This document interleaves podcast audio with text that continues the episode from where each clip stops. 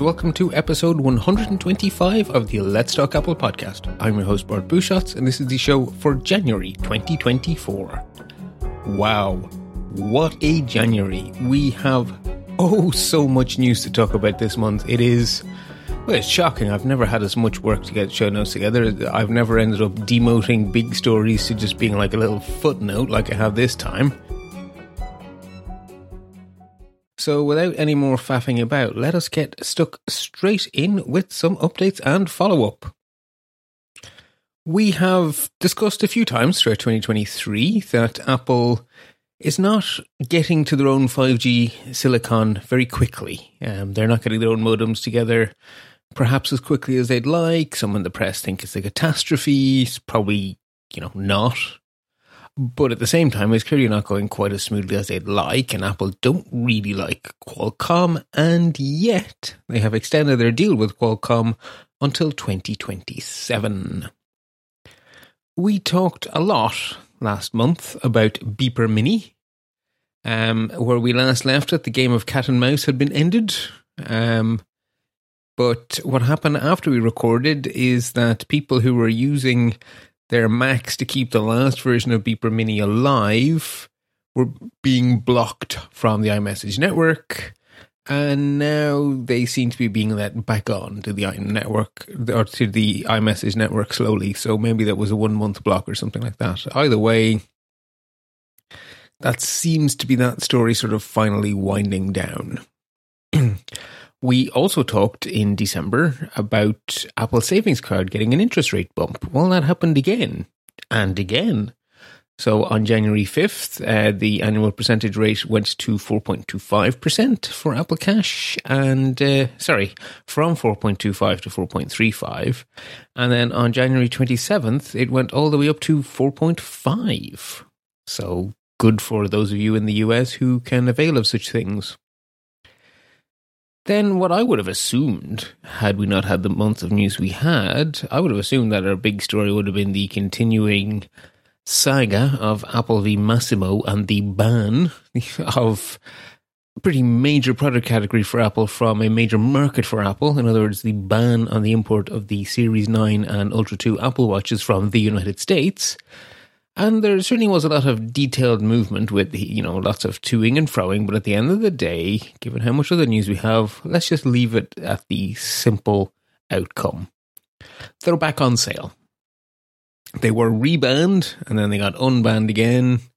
Uh, and the price Apple had to pay for that was to remove the blood oxygen app from the watches being imported to the United States. It's a software change, which means that if they manage to win the case on appeal or whatever, they should be able to pop that feature right back in. Uh, but for now, if you're in the United States and you're getting a new Series 9 or Ultra 2 from Apple, no blood oxygen monitor for you.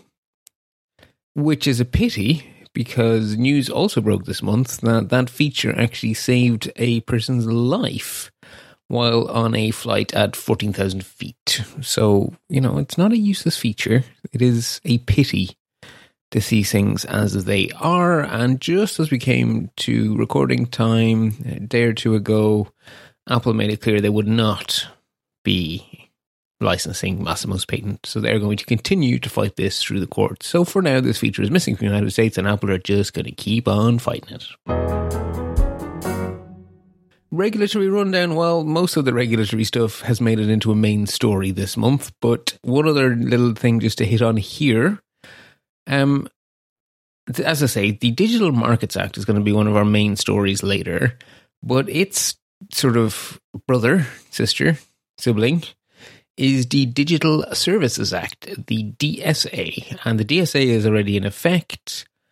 And it's not, it doesn't affect Apple as much as it affects a lot of other companies. But nonetheless, the EU has begun to do its part for that law. And as part of its part of that law, it is sending questionnaires to the large tech companies asking questions like how are you safeguarding children? How are you protecting uh, elections from uh, abuse and so forth? Because all of that is something that the companies are responsible for doing under the digital services act. So this is kind of the first step towards any sort of action is first the commission will ask the companies hey explain what you're doing. Then the commission will evaluate how what they are doing lines up with their responsibilities under the law and then they enter into a negotiated settlement. And then if all that fails, it comes to litigation. So this is, you know, step one of many. Nonetheless, 30 something companies got letters saying, hey, how are you guys protecting kids and elections and stuff? So we shall, you know, that will rumble on uh, and we will touch base with it again when there's more to say. Again, legal latest. I've already covered the Masimo and we get to talk about Epic in the main stories. So, really, I just have one story here to say that another long running case has ended. Loop disease was what we ended up calling a problem with iPhone 7 and iPhone 7 Plus. I think it was to do with this, you know, a contact coming loose because the case was a little bit bendy. Anyway, there was a class action lawsuit in the United States. It has finally ended. Apple have agreed to a settlement if you were the owner in the United States of an iPhone 7 and iPhone 7 Plus, uh, particularly if you paid for a repair, then you are probably due a few hundred dollars actually. Uh, if you didn't pay for a repair, you could be due $50. So the range of possible payouts is 50 is at the low end or 349 at the high end and there's different rules basically for what needs to have happened to you um, in order to qualify for one or the other. But somewhere in that range, if you had one of those phones, you are probably entitled to. Um, so maybe worth having a go. Apple HR and acquisition news. Um, it's very unusual to hear about layoffs in Apple, but Apple TV Plus have laid off eight staffers in their children's programming section, which I wasn't expecting that as a news item. That, that sort of caught my eye as being unusual. Uh, what also caught my eye as being a little bit unusual was that there was talk of Apple's reorganization efforts within the Siri team leading to layoffs, which sounded to me like, why would Apple be laying people off from AI just right at this moment in time? But it's not quite what's happening. So they had an office in San Diego and they had another office in Texas that were kind of doing the same thing. And the San Diego office has been closed, and the staff are being told if you'd like to keep your job, off to Texas with you, and we'll give you a little bit of money for the inconvenience, or you can take this redundancy package. And a lot of people who like living in San Diego don't fancy living in Texas, and so it would appear Apple are going to lose a good chunk of staff over this, but it's not quite layoffs in traditional sense. Um, uh, potentially somewhat bigger loss. The um, you know the, the upper echelons of Apple management continue to move around, and at the moment, most of it is exits rather than entries. This this goes through phases. Um, there's times when month after month I talk about new people joining Apple, and now I seem to be talking month after month about people leaving Apple. I wouldn't necessarily panic just yet, but it is interesting that at the moment the flow is out, not in. Uh, so, Saori Casey is a long-time Apple financial executive, and she is off to become the chief financial officer at Sonos. Obviously, just being an executive versus being the CFO, big promotion. Credit, you know, congratulations to her, and I hope it goes well for her over at Sonos. As a Sonos customer, I actually do hope it goes well for Sonos. Um, I hope Sonos continue to do well. Um, probably less good news.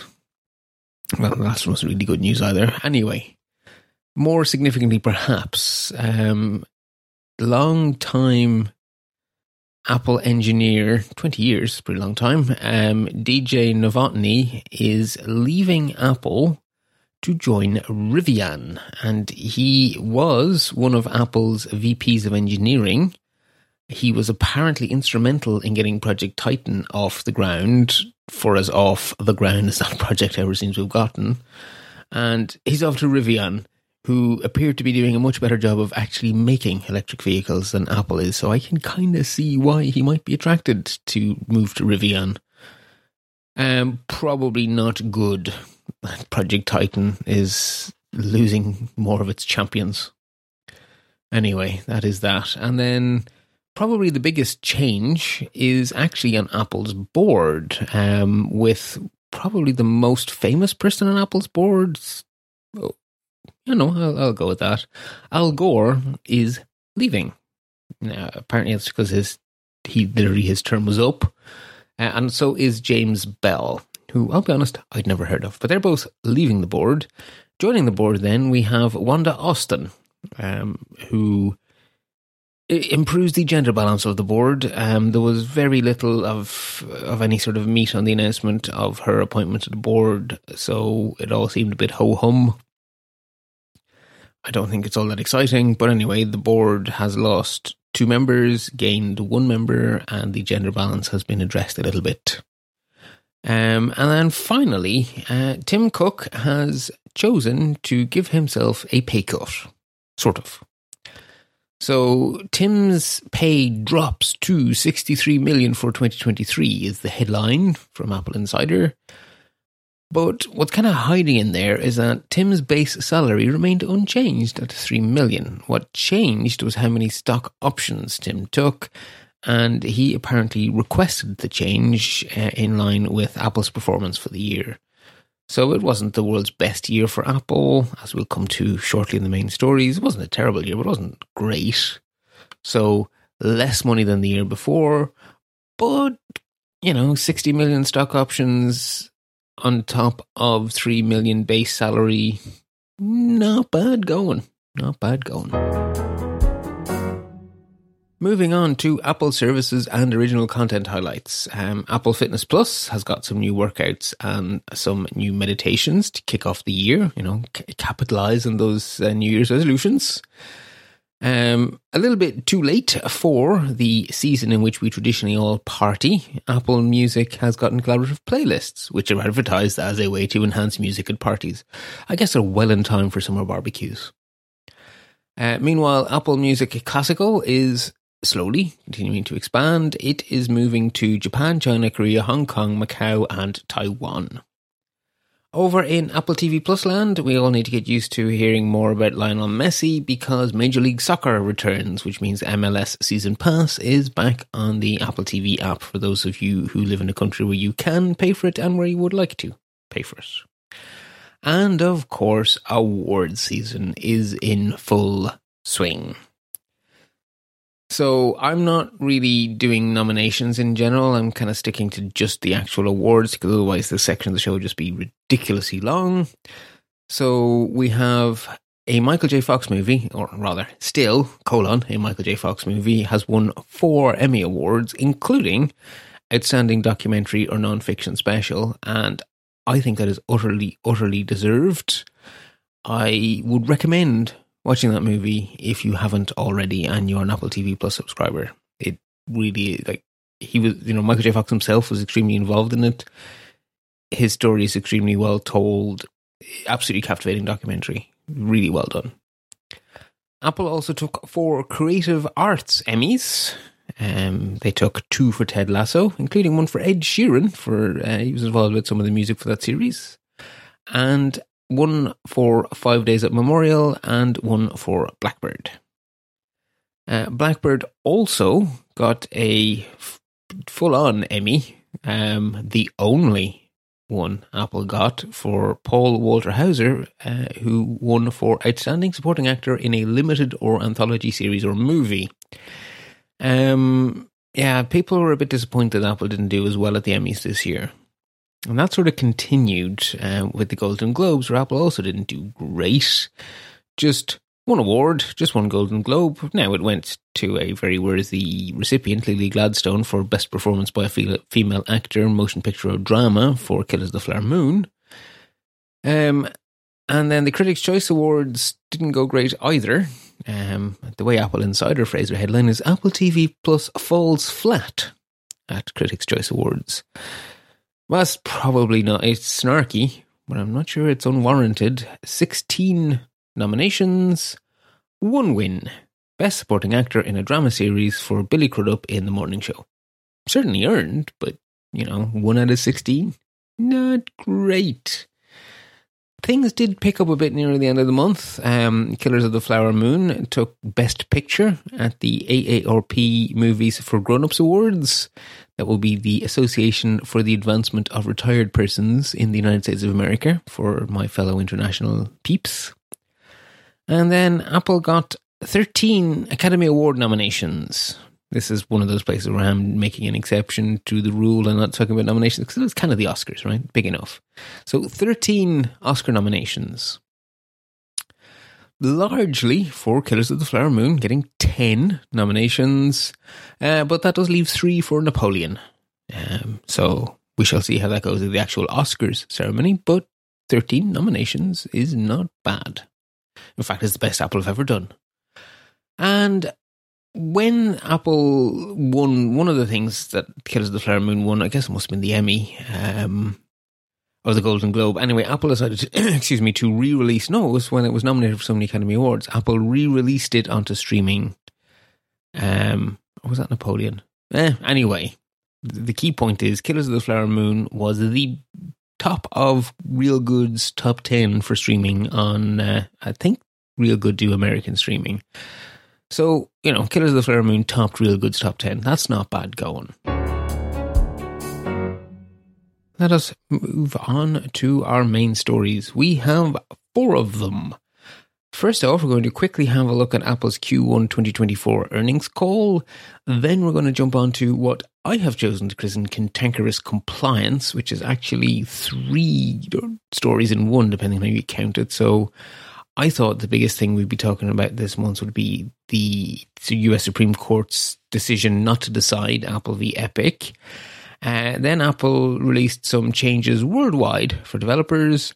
And then Apple released some massive changes for European developers to come into compliance with the Digital Markets Act when it comes into force in March. And wow, was that a big story!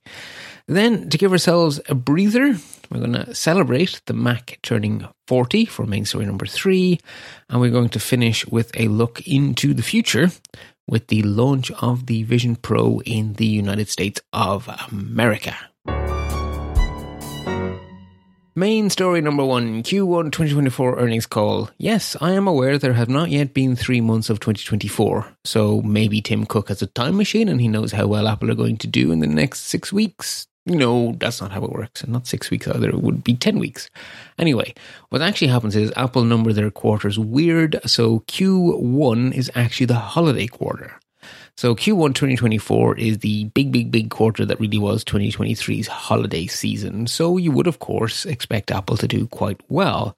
And if you zoom all the way out, doesn't look too bad. Apple's second biggest quarter ever, which, you know, we're used to Apple being, you know, Apple's best, yada, yada, yada, yada.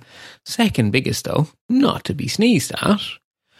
$120 billion in revenue for the quarter, not bad either.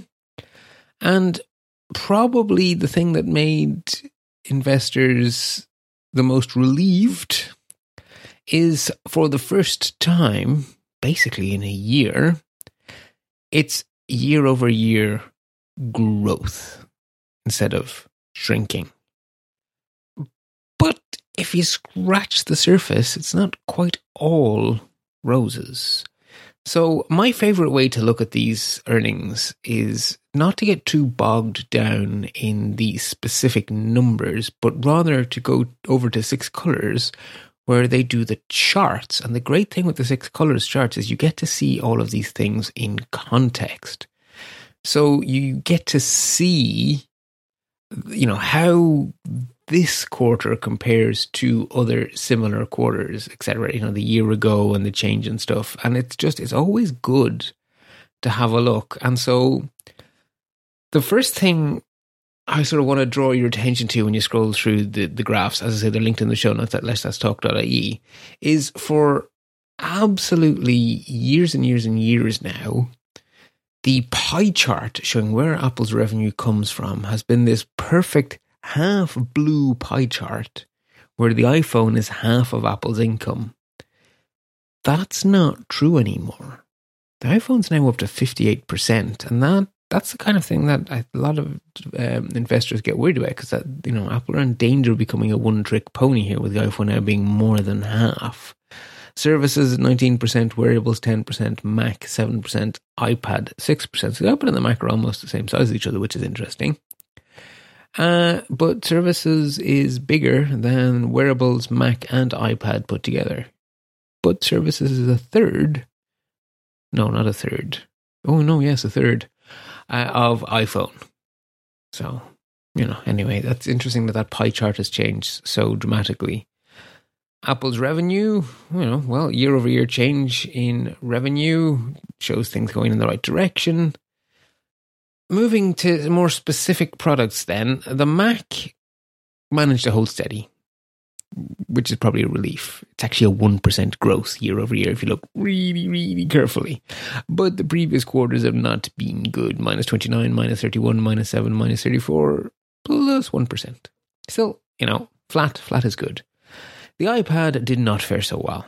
Um, there were zero new iPads in 2023, so one could rightfully argue that this, you know, is to be expected, but anyway, down 25%. Now, that's following on from being down 10 the quarter before, down 20 the quarter before, and down 13 the quarter before. Before that, massive jump at up 30%. Um, you know, Apple also did extremely well during the pandemic for iPad with a whopping 79% growth in one of the quarters. It was Q2 of 2021. And that followed on from 31, 46, and 41% growth. So during the pandemic, Apple did really well with the iPad. And iPads last a long time. So arguably, they picked up a whole bunch of new customers. Those customers are still on their first iPad, and therefore you might expect that in a few years' time, these numbers are going to pick up again as that batch of people replace their iPads. We shall see. For now, in the year where Apple made no new iPads, they also didn't sell very many iPads over Christmas. You know, I guess not surprising, but so be it. iPhone revenue, zooming out, looks great, up 6%. Not bad. But the problem is in the detail on the iPhone. China didn't do so good. We'll talk about that more later. Um, services revenue, well, I mean, it's not quite a straight line of up, but it's up, up, up, up, up, up, up, up, up. And it's just continued a slow and steady. Like if you, you can very, very, very easily fit a straight trend line to what is going on with services revenue. It's just slowly but steadily up and to the right. If you're wondering how slowly and steadily, up 11%.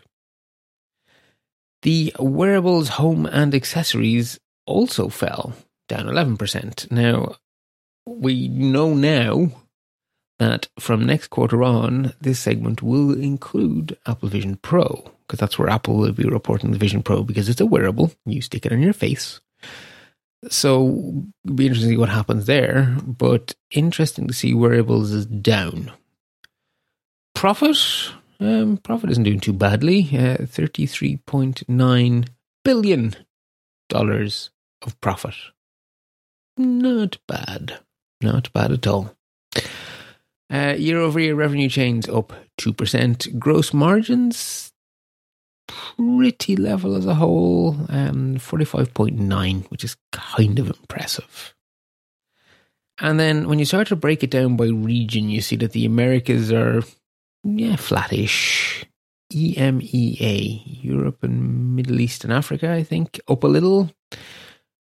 Rest of Asia Pacific, pretty flat. Japan, pretty flat. And China, down a little.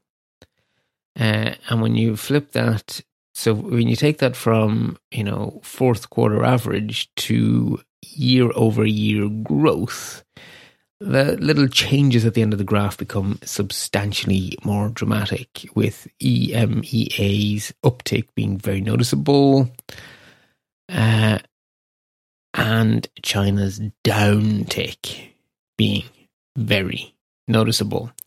And when you dive into the numbers, how down is that China down tick? It's down 13%. The last quarter it was down 2%, and that had people a little bit worried.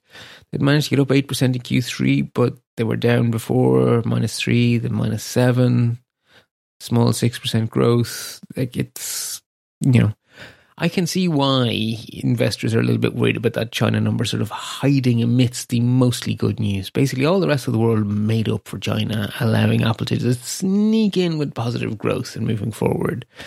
So I think no one is saying, oh, wow, this is amazing. And no one is saying, oh my God, the sky is falling. I think everyone sort of is saying, holding pattern earnings call let us see how this develops. If that China trend is a trend, that's probably not good. If that China trend is a blip rather than a trend, probably better.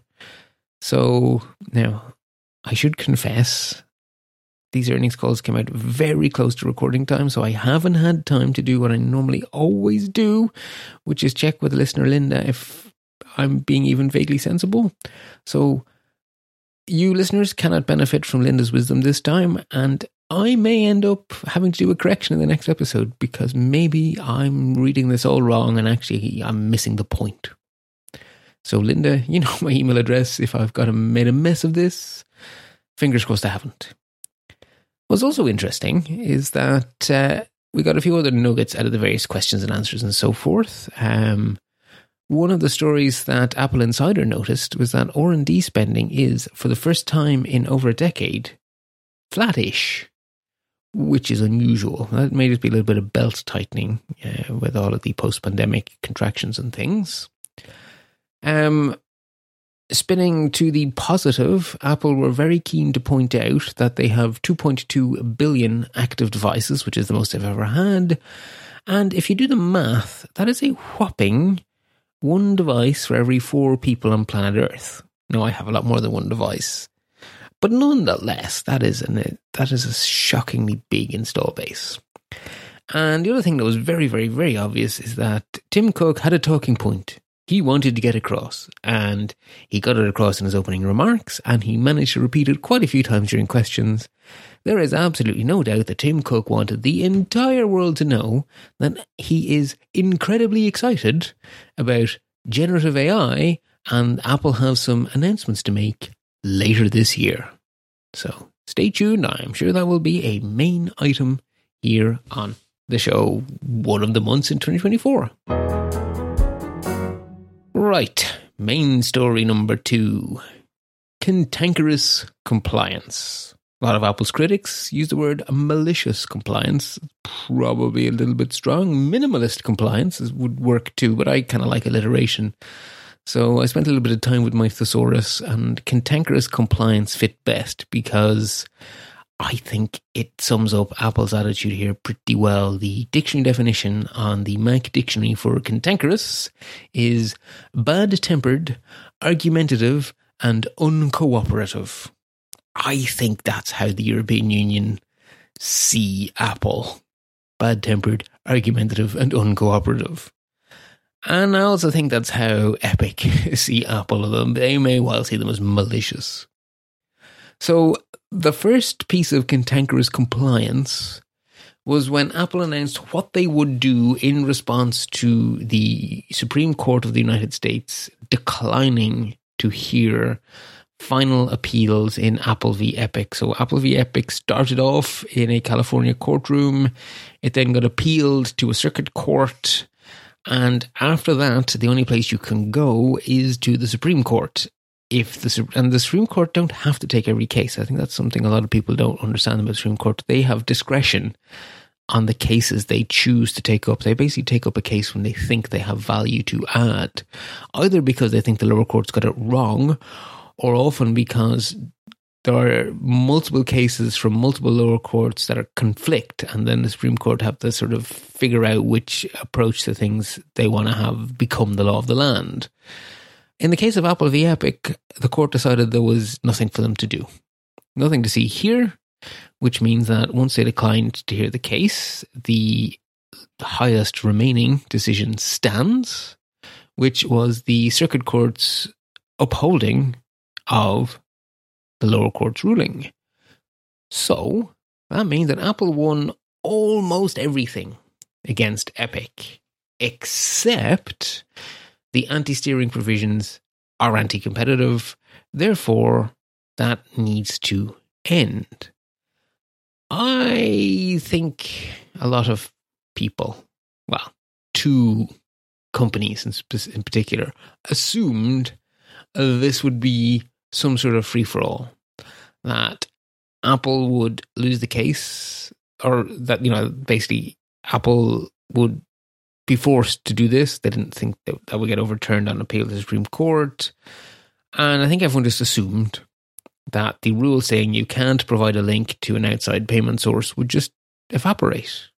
That's not what happened. Shock and horror. And so Epic are extremely cranky about this, given that they literally lost the court case. That doesn't surprise me. Also cranky about this are Spotify over in Europe.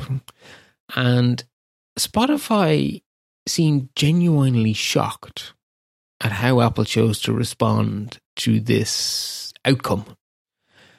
And that perplexes me because Spotify is a European company.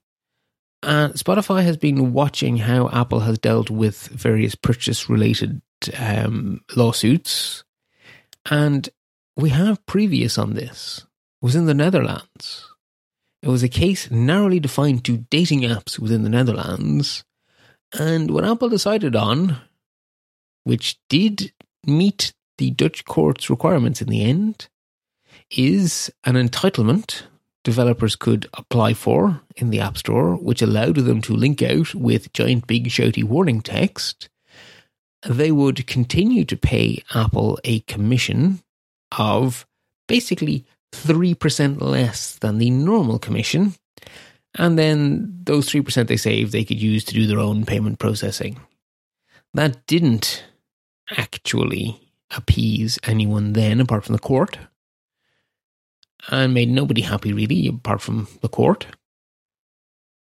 And I have always assumed that should Apple lose on anti steering, that they would copy and paste what they did in the Netherlands to whichever jurisdiction they lost in and see if the kite flies. See if the courts in that country would uphold that very, very, very limited, minimalist, cantankerous compliance. That's pretty much exactly what they did. So if you are selling your app in the United States, you can now apply for an entitlement in the App Store called a StoreKit External Purchase Link Entitlement. You need to agree to a whole bunch of terms and stuff. And you still have to pay Apple either 27% or 12%, depending on whether you fall under the traditional 30 or 15% commission, depending on whether you make more than a million a year, or whether it's a. Um, actually, I don't think this this wouldn't apply to in-app purchases. in Never mind. Um, and you need to show your books to Apple if Apple don't believe you. So you need to make regular returns to Apple, and Apple have the right to audit your books if they think you're lying. Obviously. Obviously. Epic. Spectacularly cranky. Spotify thought it was outrageous.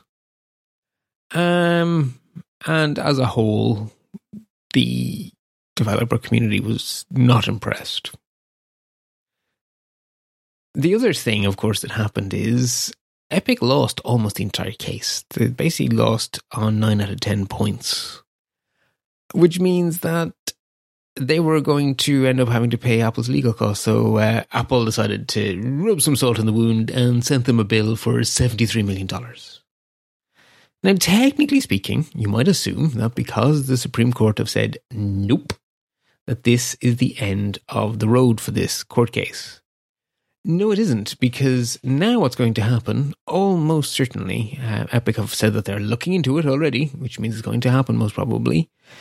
Their argument is going to be made in a court that what Apple have announced does not comply with the court ruling that was handed down in California. So this is almost certain to run and run and run.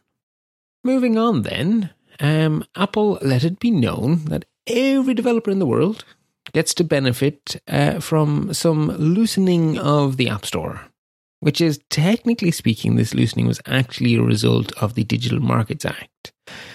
But unlike the vast, vast, vast, vast, vast majority of changes Apple is making to comply with the DMA, there are two things that they're doing worldwide for all developers.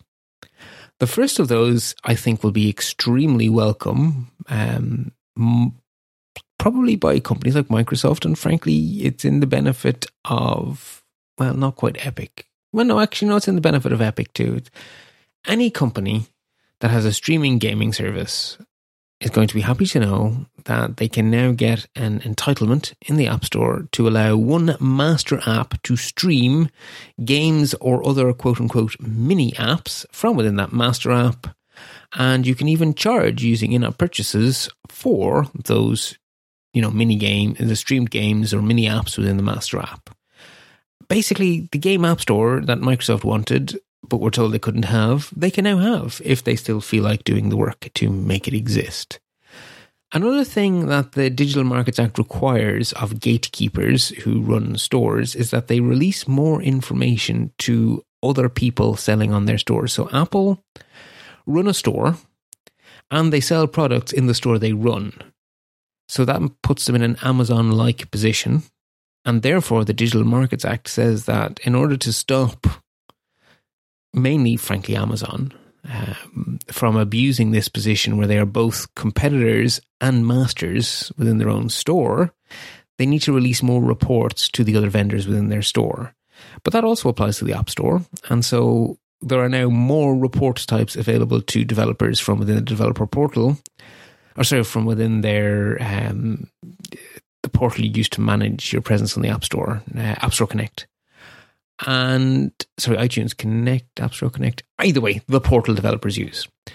And every developer around the world gets to benefit from these more detailed reports. On the whole, this is probably going to really help Apple with all sorts of anti competitive or defenses against being called anti competitive. So, on the whole, this probably makes an awful lot of sense that they do this worldwide. A little bit of protection from various uh, regulatory, you know, stuff being enforced on them. And then we come to the big one. So in March, the Digital Markets Act will come into effect, and all of the big tech companies who have been designated as gatekeepers are going to need to comply with that law from March. So, in the lead up to Apple's big announcement, so basically, Apple released a very long press release detailing the changes that are coming with iOS 17.4 that Apple are making to comply with the DMA. But before they released that giant big press release, um, they had, or not they, uh, Margaret Vestager, who is the EU's antitrust commissioner, or I guess she's the anti antitrust commissioner, um, she visited Tim Cook over in Apple HQ on the 11th of January, and she tweeted about it on X. And she said that they discussed, you know, compliance and so forth. So none of us know what happened in that closed room. So we don't know whether Apple asked for guidance on whether their plans were realistic or whether it was the other way around that Apple were like, here's how, here's, you know, preemptively, this is why we think what we're about to announce complies with the law. We shall see. Either way, that meeting happened, and I would have loved to be a fly on the wall in that meeting. Um, and then also Apple filed paperwork to complain that we don't run one app store. We run five totally separate app stores. Therefore, we don't come under the threshold for the DMA. Therefore, you can't regulate us at all. I don't think anyone expects Apple to win this case. But I guess Apple felt, hey, why not give it a go? What's the worst that could happen? You know, we're already going to preemptively comply because until the case is ruled on, Apple do actually have to comply. This doesn't stop them having to comply, but it might give them an out later if all goes well. But I would not hold your breath on that one. Okay, so the next thing then is we have lots and lots of detail about what Apple is going to do to comply with the different aspects of the Digital Markets Act. And I'm going to start with the easy ones and then move into the ever more complex ones. The easiest one of all. The Digital Markets Act gives European users rights to know more about how they are interacting with their gatekeepers. So we already know that developers are getting reports. Well, EU users are also getting more reports. So when you go into your My Privacy settings within your iCloud account, you can get extra information about your interactions with the App Store that people in the rest of the world cannot get. You can export that information and you can share that with third party app stores. Put a pin in that. The second change, which is again not too difficult, uh, was there has been for a long time now a lot of crankitude from European financial institutions about the fact that their apps can't use the NFC chips inside iOS devices. Well, you can now, if you meet various rules, get an entitlement to have direct access to the NFC hardware on iPhones. And Apple have also provided a mechanism by which developers can request access to other pieces of hardware that exist within the phone but are not currently available to developers. I don't know if that's just going to be a sort of a how am I doing sort of an inbox uh, or whether that's actually something that's going to have some teeth behind it. But either way, NFC is going to be available to EU financial institutions and there is a mechanism for developers to let it be known that they wish to have access to other hardware that they currently don't have access to. Now, the next thing we have is still not too difficult to describe. In the European Union, browser developers will be allowed to bring along their own rendering engine. So while it is true that you can run Firefox or Edge or Chrome on iOS today, you're not really running those browsers. So a browser is kind of a game of two halves. You have the code that turns the HTML, CSS, and JavaScript into a web page. And then you have all of the bits and bobs around those web pages. So, how it manages and synchronizes bookmarks, the whole UI, all of that. And for years, the name given to all of the bits and bobs that go around a website was the website, it was the browser's Chrome, and Google used that as a pun to name the browser Chrome, and now the term has gotten really confusing. So basically, if you're running Firefox on your iOS device, what you're running is WebKit, which is basically Safari's brain, with Firefox's skin. And Firefox, and indeed Google and Microsoft, well, Microsoft, I think to a lesser extent, but you know, Microsoft use Google's rendering engine for their browser, but on iOS they're forced to use Apple's rendering engine. They might like the convenience of having the same engine on, on all platforms. Anyway, at the moment, Firefox is forced to use uh, Apple's rendering engine, and so is Chrome. This is considered anti competitive under the DMA. Uh, Safari was one of the gatekeepers. Apple tried to argue that they had not one browser, but multiple browsers. Only their own advertising material said they had the one browser everywhere, so they lost that. Shock and or horror. Um, so Safari is a gatekeeper, and therefore competition must be allowed. Therefore, other browser rendering engines are to be allowed onto iOS but only in Europe. I think a lot of people had assumed that this would open up to the world, but no, only in Europe. In addition to being allowed to have custom rendering engines, which uh, people think that that may we may see a lot less of that than we had thought because it's only in Europe.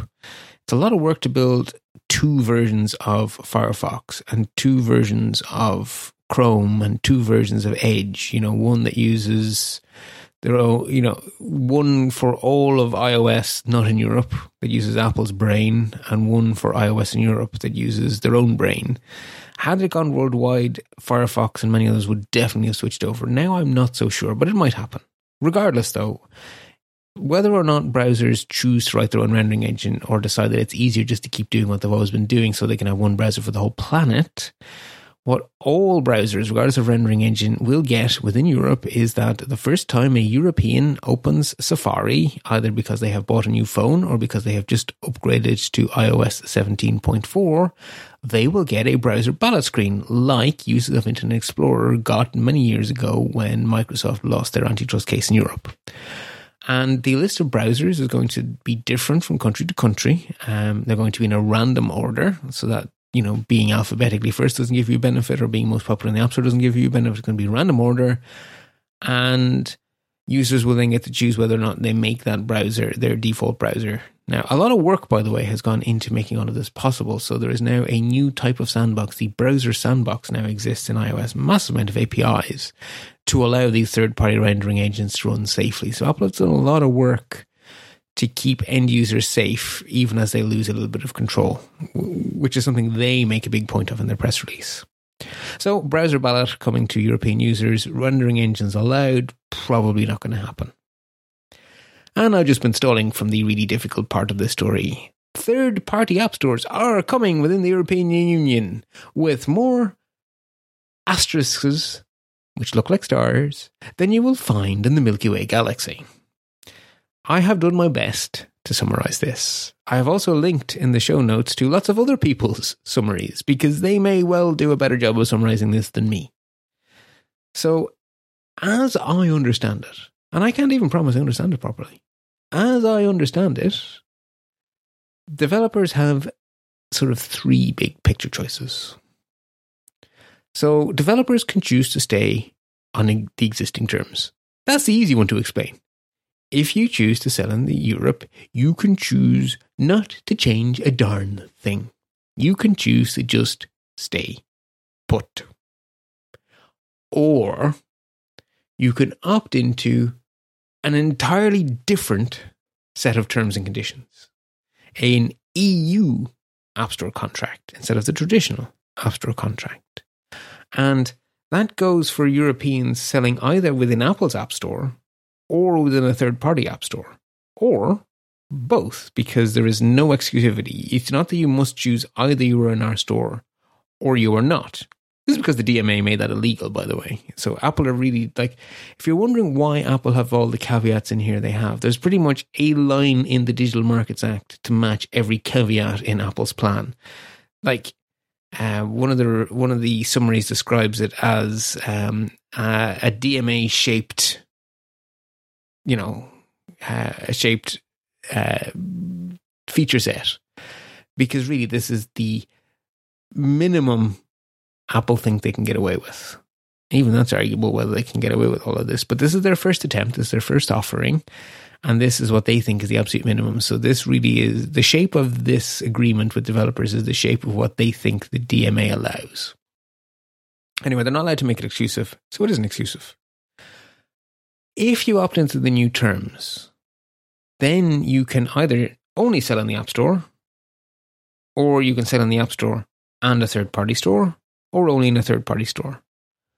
But regardless of what you do, things change a lot. So let's start with the middle ground. You decide that actually you do want the new EU terms but you're not going to sell on a third party app store because actually you're a small company running your own payment processing sounds like an awful pain in the backside. You would rather just keep things as they are, but you'd like to take the European terms. You can do that. And the first thing that will happen is that your App Store commission will drop dramatically. The high end will go from 30% commission to 17% commission and the low end will go from 15% commission to 10% commission, which immediately sounds fantastic. But if you choose to use Apple's payment method, you add 3% back onto those, so then it becomes 20% and 13%. Still isn't too bad, actually. But there's a sting in the tail here.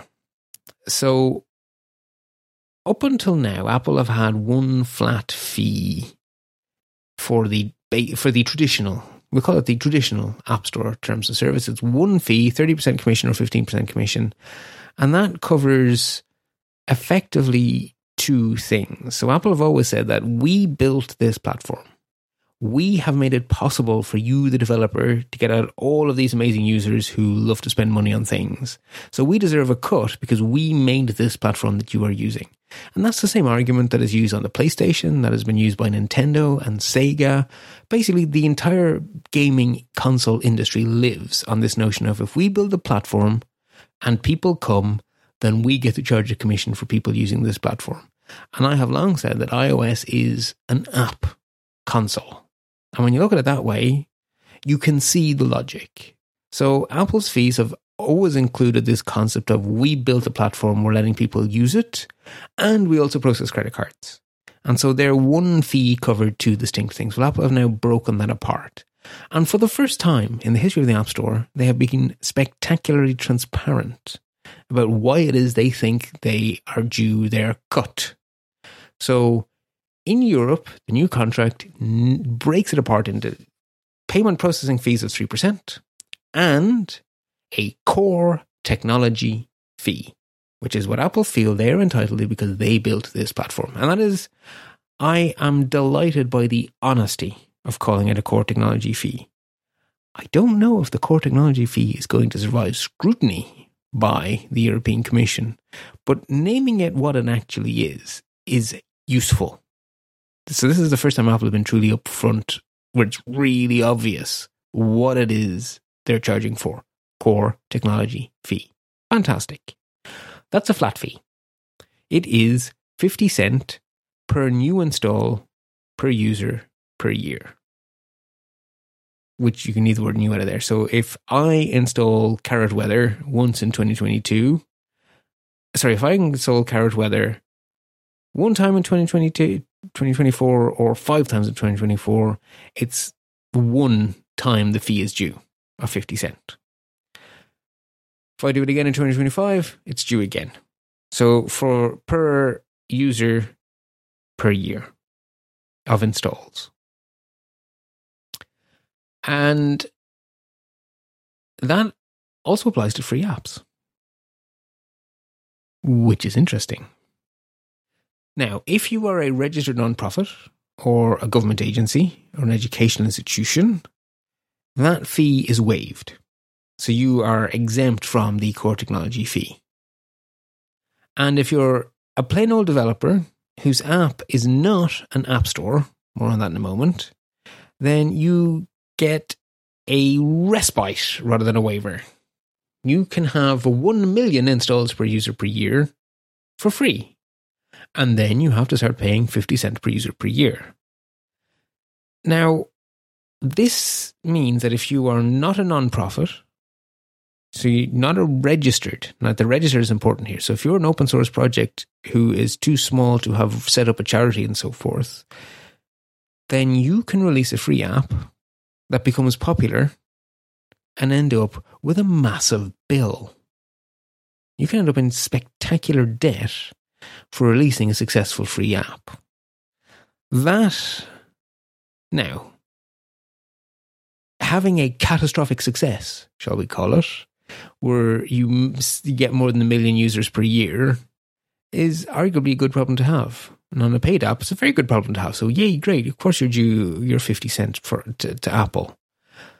But having it also apply to free apps is a problem. So I think the commission has something to look at here because this these carve outs might need to be made a little bit bigger. More people may need an exemption from the core technology fee. Um, so that it is not possible to release a free app that does not monetize in another way. Because if you release a free app that monetizes in ads, then it does actually make sense to still pay the fee. But if you have a, maybe the rule is just open source apps get the waiver as well. Maybe that's the right way to go about it. Either way, I think the commission are going to focus a lot on the core technology fee I wouldn't be surprised if more carve outs come. But as of right now, those are the carve outs. So, how will third party app stores work? Well, a third party app store will be a special kind of app within the main app store. So, if you want to do a third party app, you will write your third party app store as an app. You will request the special entitlement to make your app an app store app you will need to meet a whole bunch of criteria. One of which is getting an awful lot of press is that you need to have a line of credit of a million dollars. Yeah, that's that's very very normal businessy stuff. You know, prove that you're a solvent company. That's not unusual. Um, so when I hear actual people in the industry talk about this, they all wave off the million dollar credit note. It's like that that's just normal. Only people who don't know what they're talking about are obsessed with that. That's in my experience, anyway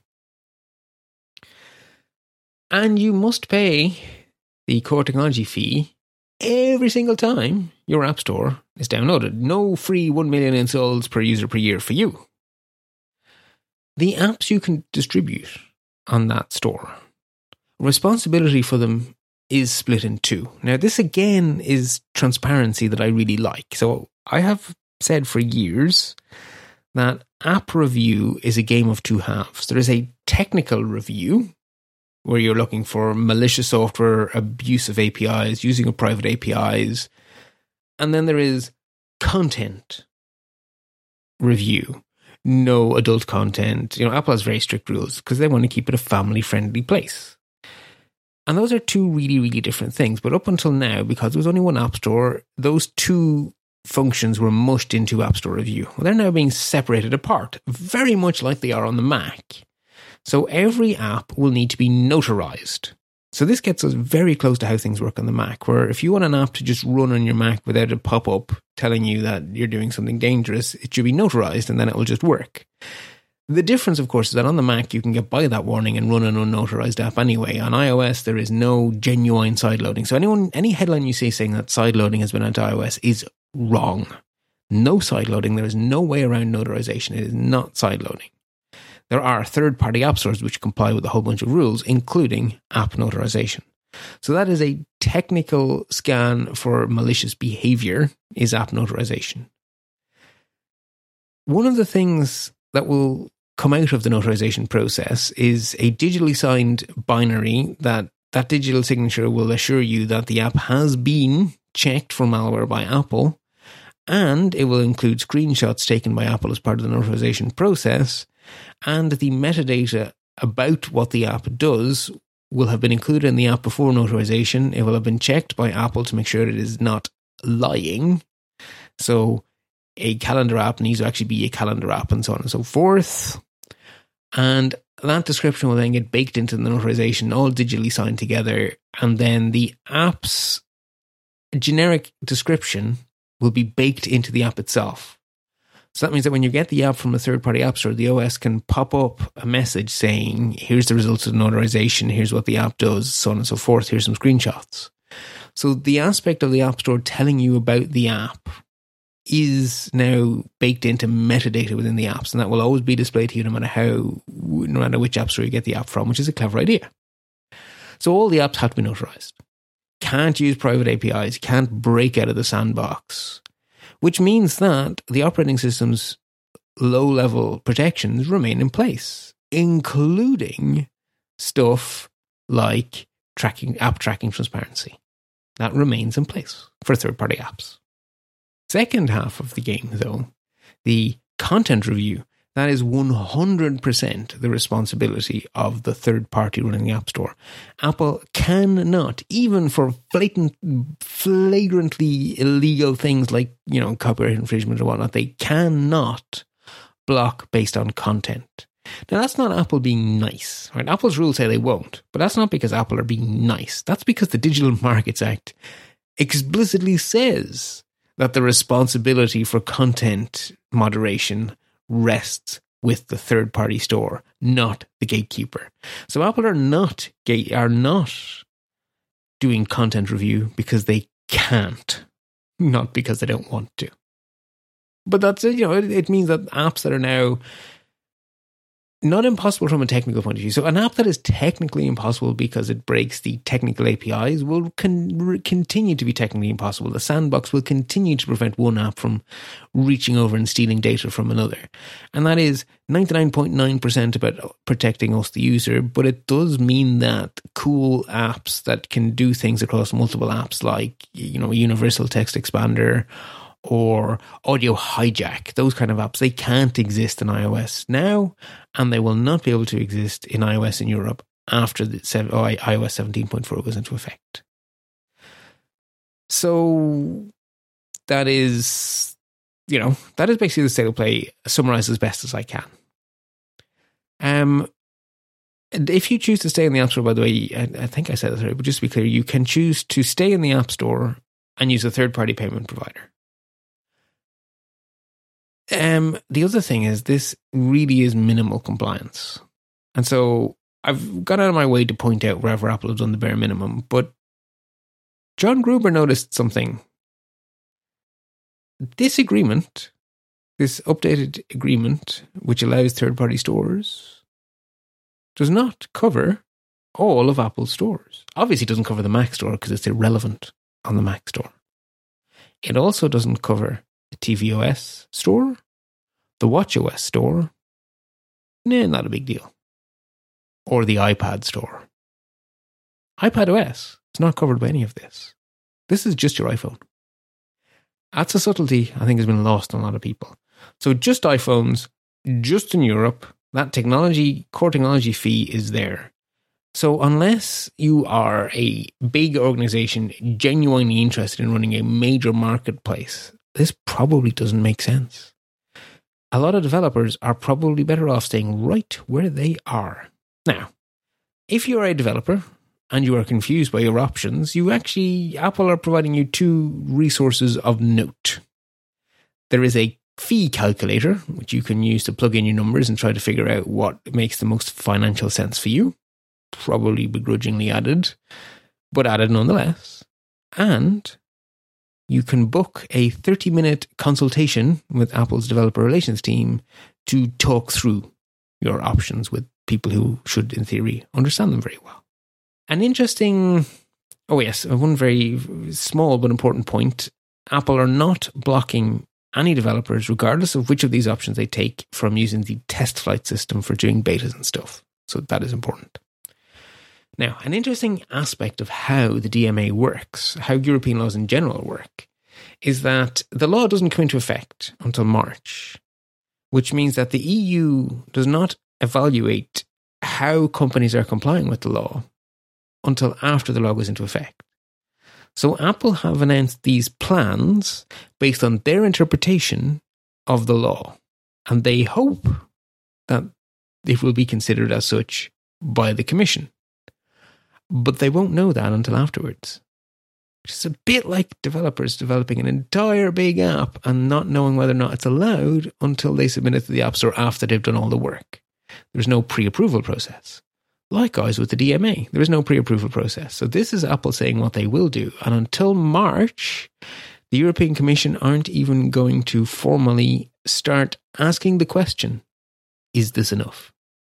When they do, the first thing is an engagement with the company before they're allowed to go to legal action. So if they decide that this needs tweaking around the edges, then they will probably engage with Apple and it will probably be quite an amicable, amicable is too strong a word, but probably not too painful process. If they decide this is outright, not just tweak around the edges, but fundamentally broken, we're probably talking about a giant big court battle here. So this will be very interesting to watch develop, and one should not assume that this is anything more than Apple's first offer for complying with the DMA. And to underline that point, uh, the Internal Markets Commissioner, Thierry Breton, said in an interview that there would be strong action if the EU finds that Apple are not in compliance. So stay tuned for sure. Like I say, very complicated stuff here. Um, if you were like the shortest but best summary, in my opinion, the guys over at Tidbits did best. So there they get top billing in the show notes at to EU forces open Apple's walled garden is the headline on the article over Tidbits. In my opinion, the best short summary. Also linking to a good, actually very insightful summary from MacStories and also one from AppleInsider. In terms of analysis and opinion, uh, I also have some links to a good take from AppleInsider, a good summary over at Six Colors. John Gruber has quite a bit to say, and John Gruber actually has highlighted a couple of points no one else has. Um, so his two blog posts on the matter are well worth a look. Uh, again, MacStories have a fantastic breakdown of it. A DMA shaped response was their headline, and I really like it. Um, Wall Street doesn't seem too spooked by any of this. Um, so far, the only analysis I've seen is from JP Morgan, who basically said, ah, we don't think this will have a big impact on Apple's bottom line, probably because this is so narrowly confined that it's not likely to make an actually big difference. Most developers reacted negatively. A an interesting exception to that rule is Riley Testut, who is the developer behind something called the AltStore, which has been using um, Apple's developer program as a way of sort of kind of making an alternative app store through various back holes, uh, sorry, back doors and things. He was very positive about the changes. Um, he did an interview with Cult of Mac. You can either read it or you can watch a YouTube video of the interview. And I actually watched the video, and I thought uh, while he was extremely eloquent and he didn't seem to be nuts, he seemed to be quite sensible, and he also was quite positive, which is definitely different to most of what we've heard in response to this, which is strong criticism.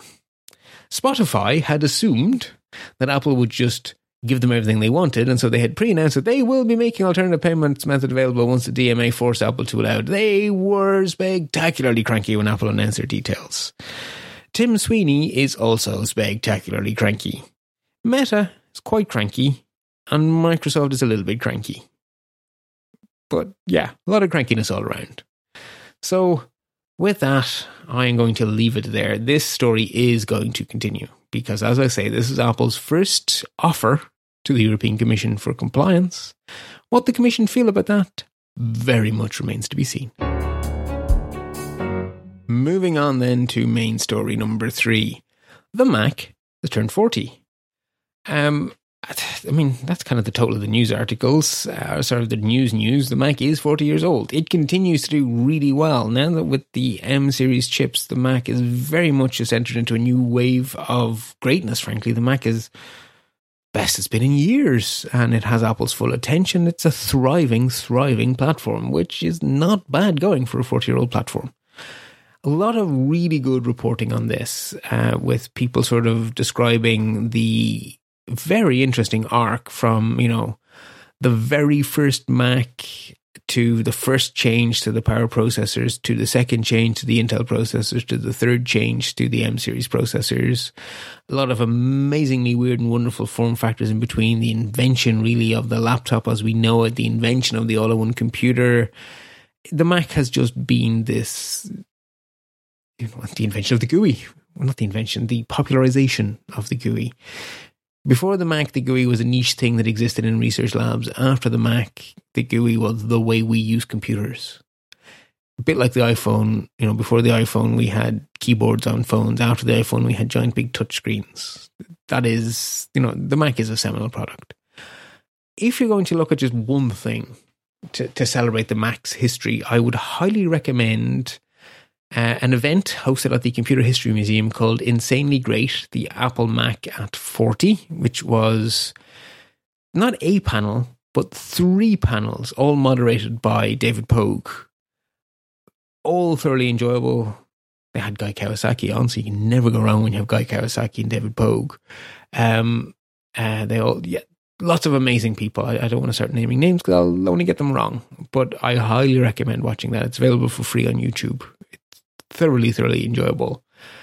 And then I have links in the show notes to a lot of other good um, takes on the early history, on basically different aspects of the Mac's history, all well worth read. You know, none of it's new. It's 40 years worth of history. So the, really the links in the show notes are kind of the main thing. And I really did want to plug the Computer History Museum in case you're mildly curious. I joined the Mac around about its middle age, approximately 20 years ago. It was an eMac, which is a CRT, a bigger version of the CRT iMac made later when the actual iMacs had switched to flat panels, developed for education. It was boring white, 17 inch screen instead of the 14 inches of the smaller all in one iMacs not a bad first machine. The first one I spent my own money on was the very, very first Mac Mini, bring your own keyboard, display, and mouse, which I did, and I've never looked back since. That was 10 Mac OS 10.3 was my first Mac OS. Main story number four The Vision Pro has launched in the United States for $349 for the base model. I genuinely think that this is as important a moment as the launch of the Macintosh 40 years ago and as the launch of the iPhone. I think there will be a world before the Mac before the Vision Pro, or rather Vision OS, The Vision Pro, I don't think, is going to last very well. Like the um, the 128K first Mac did not last well. It's a terrible machine, massively underpowered, really wasn't up to the job. Within a year, they had replaced it with the 512K iMac. Or sorry, not iMac, 512K Macintosh. That was the first really usable Mac. Well, the Vision Pro is the first Vision OS device. It's massively compromised. Far too short battery life, far too heavy, far too big, way too expensive. But it's the start of something. And what is really obvious to me is that Vision OS is very polished for a 1.0 product, but the Vision Pro hardware is limited. It's also only available in the United States. We do know more about it now. Um, Apple released really good guided tour videos, well worth a look, and they follow that up then with Get to Know Your Vision Pro, which is more useful if you actually have one. But the uh, guided tour is sort of like an in store session, only virtual. That's actually a really good way to feel for the device, I think. Uh, if you want a real feel and you're in the United States, then you can do a walk in demo from basically today as I record this. And also, there is a booking system opening up shortly, so you don't have to queue for people, uh, queue with people on the walk in demos. In terms of practical details, so 349 is the base price, which gets you 256 gigs of storage you can increase that if you like. There's a middle tier with 512 all the way up to a one terabyte tier. And if you jump all the way up to the one terabyte tier, your starting price goes from 3499 to 3899 basically $3,900. You do get a lot of stuff in the box. You get two different headbands. Um, I guess you can alternate between them to, to have different stress points in your head at different times. We now know how the prescription lenses will work. They are cheaper than a lot of people feared. And $99 for the basic sort of magnifying glassy sort of ones and $149 for the prescription ones. And we also have a lot more detail on the specific kinds of vision vision issues the Vision Pro can and can't handle.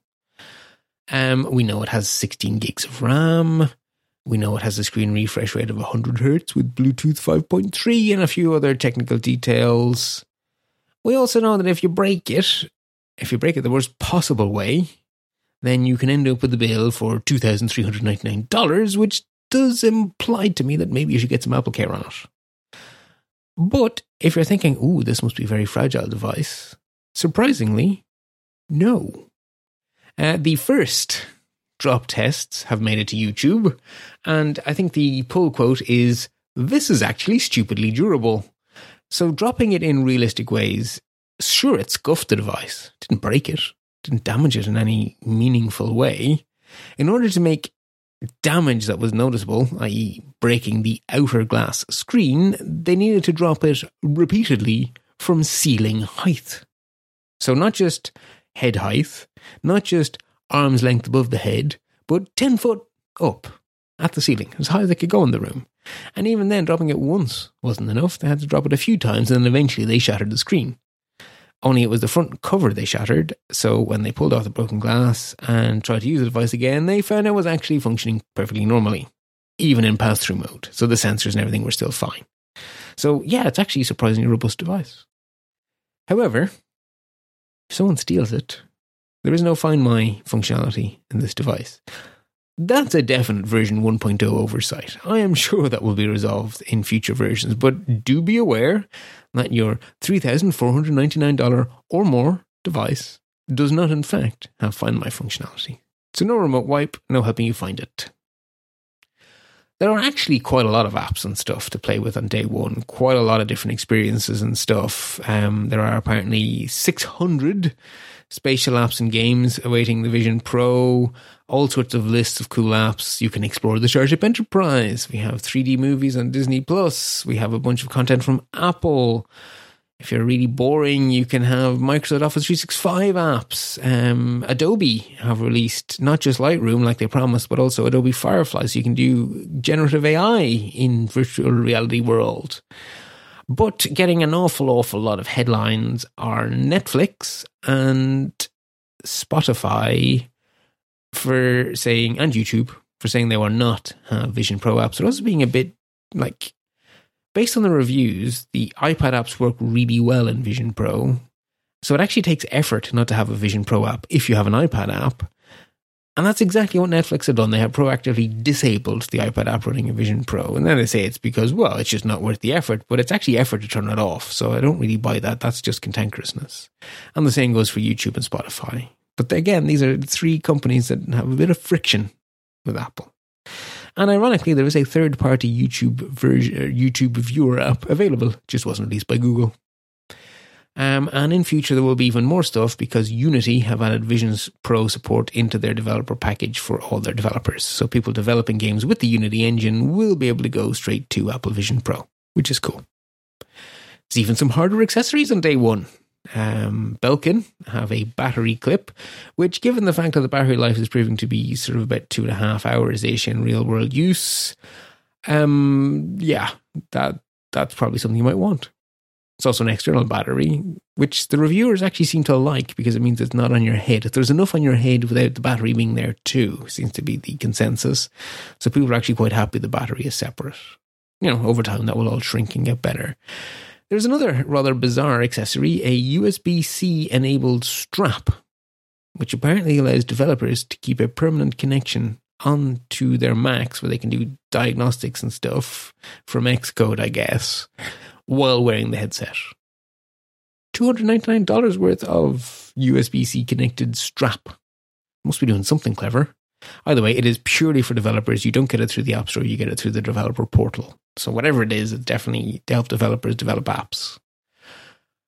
I have links in the show notes to a bunch of reviews of the reviews. I figured that was the easiest thing. Um, and though I do have links to a few standalone reviews, but for the most, I have links to reviews of reviews, meta reviews, if you will. The general feeling is that this this is revolutionary. This does work surprisingly well for a 1.0 product. The software is surprisingly robust.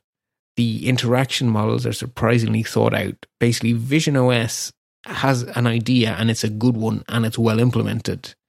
And yes, there's still some app crashes and stuff because it's a version one product, but on the whole, the software, certainly the software philosophy and methodology are generally accepted as being very well worked out. And I get that impression from watching the various videos. And I did also watch the developer sessions. Like, this is a well thought out interaction model. But the hardware is version 1 It shows amazing promise but it's a version 1 product. The first Mac was highly compromised, the first iPhone was highly compromised, the first Vision Pro device, sorry, Vision OS device is highly compromised. And it's priced in such a way that you're unlikely to buy it unless you're serious about it, and in which case you know what you're getting into. I do also have a link to John Gruber's detailed review because it is, as usual, extremely thoughtful and insightful, and also because how can you not enjoy Joanna Stern video? Joanna Stern's Wall Street Review video review is fantastic. Some of it is immensely practical, like cooking, being able to stick timers onto pasta pots and things. That was cool. Going skiing with something that looks like ski goggles was 100% a gimmick, but it was good fun. And all in all, the review is actually very good and insightful. Um, Joanna's also done a whole bunch of interviews and various podcasts, um, and she is fantastic to listen to, fantastic to watch. Oh, yeah, I should say. The other consensus from all the reviews is that the personas, as John Gruber so dryly put it, persona non grata. They, the personas are necessary because you can't do normal video calling with the giant big ski goggles on your face. But everyone says that they are so firmly and so deeply in the uncanny valley that every time you use them, it will be noticed, it will be commented on. You cannot subtly sneak into a meeting with a persona may get better. They're flagged as beta features. We shall see. Right, that almost brings this marathon episode to an end, but quickly we have some smaller stories that made the news and I think we should talk about even though we had so much on our plate. Um, iOS 17.3 is out, and the most important thing it brings is stolen device protection. This is a feature you need to enable um, it was added by Apple in response to reporting by Joanna Stern, among others, um, about a wave of iPhone thefts where the uh, thieves would first somehow get your passcode, either by watching you or by social engineering it out of you, and then they would steal your phone. And phone plus passcode allows you to change Apple ID password, allows you to disable Find My and unlock the device, and as a result ends up destroying people's entire online existence in some cases. Like your photos and all sorts of important things can just be lost, not because they want to destroy your photos, because they want your phone. So, stolen device protection mode is designed to solve that problem by adding a requirement for uh, biometric authentication always for changing these settings. And when you are not in a trusted location, a forced one hour delay, which should be more than enough time for you to actually engage lost mode yourself and lock the thief out. So I would highly recommend people turn it on. I am not alone in that. Adam Engst over Tidbits also recommends turning it on. In fact, I haven't heard anyone recommend not turning it on. Um, so it is a feature Apple added to solve a very real problem. So why not accept the solution? Uh, it is also the time of year when we, the Americans, celebrate. Um, I'm going to call it Black Pride, but that's wrong. Uh, Black History Month, Jesus, Black Pride. Yeah, I'm getting myself mixed up with June, which is Gay Pride, uh, or just Pride these days. Anyway, uh, Black History Month is now. Apple have for the last couple of years released Apple Watch bands um, and matching watch faces. They have done so again, and the previous two years I have bought them to show my support for the cause, but I haven't particularly liked them. This year's one is genuinely pretty with flowers and stuff. I really like this year's one. So this year I bought it again and I actually bought it because I wanted it instead of because I wanted to want it, if you get what I mean. Um, second from last, Shazam can now identify a song without it listening to it via sound waves. It can basically do the audio hijack style thing that only an app run by Apple can do. And it can basically snake the output internally in software without listening to it over the air. So that means that when you're wearing headphones, Shazam can still name that song. And finally, finally, Parallels Desktop, thanks to Microsoft agreeing to license it, can now run genuine Windows 11 ARM version on M3 Macs in their Parallels Desktop app.